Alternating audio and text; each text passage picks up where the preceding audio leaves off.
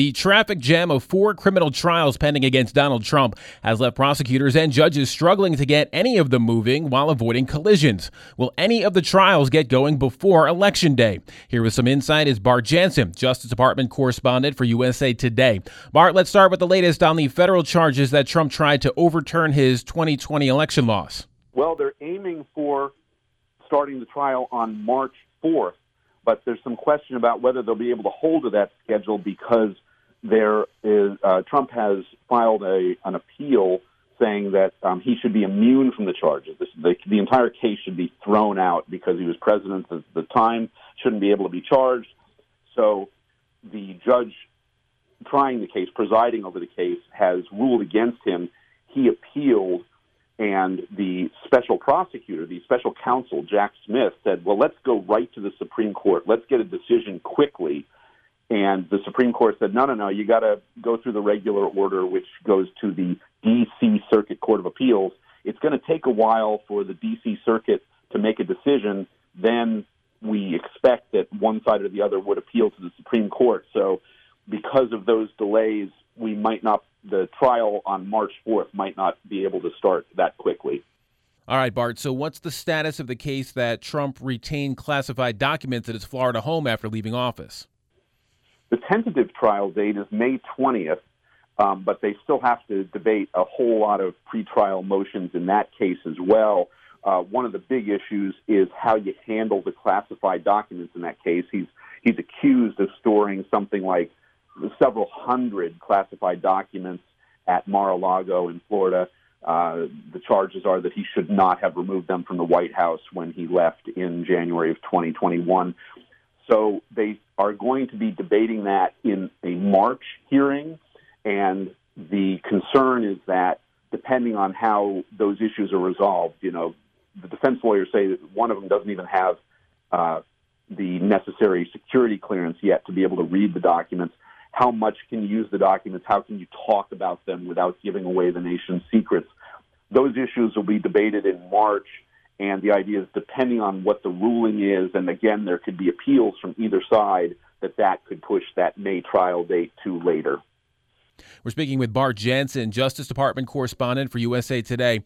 Bart, the courts are already ensnarled in a bunch of things concerning Trump, but now comes this case in Colorado about whether he's even allowed to be on the ballot there. Is there a pretty good chance the Supreme Court will take this up and maybe take it up quickly? We do think the Supreme Court will at least make some decision regarding Colorado quickly because the Colorado primary is scheduled March 5th. The ballot for the primary locks on January 5th. So there's an expectation that they have to at least say, okay, we're going to hear the case, we'll expedite it, try to consider it very quickly. Uh, and so we're expecting some quick action, but it's unclear how quickly they could make a decision on that. Um, the guy who was directing traffic told us it would be a four- among legal experts that he will likely be on the primary ballot. It would be very difficult to prevent him by January 5th to be on the primary ballot. So the debate at the Supreme Court would be more about whether his name could potentially be kept off the general election ballot in November. Bart, your story points out that some of these cases that are political would not be tried close to the election. Not a hard and fast rule, but just for appearance's sake at the federal level. But state prosecutors in Georgia and New York may go ahead with cases against Trump there. What's the status of that? Yeah, um, the Justice Department has a policy. It's, it's not a formal regulation, it's not a statute, but a policy to not start criminal cases within 60 to 90 days of an election because they don't want to be seen as interfering with the results of that election. So, as we've been talking, you know, if the classified documents case got pushed into August or September, then the thinking is the, the Justice Department may well postpone until after the election to avoid that uh, you know appearing to influence the election. Of course, Trump argues that all of these cases are election interference, that they are you know democratically motivated to try to prevent him from winning reelection. But in the absence of federal trials, you could have these two sets of state charges be brought against him.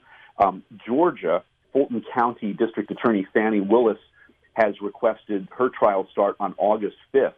Now, the challenge in that is she has estimated the trial could last four or five months. And so if it began on the 5th, it would be running on election day.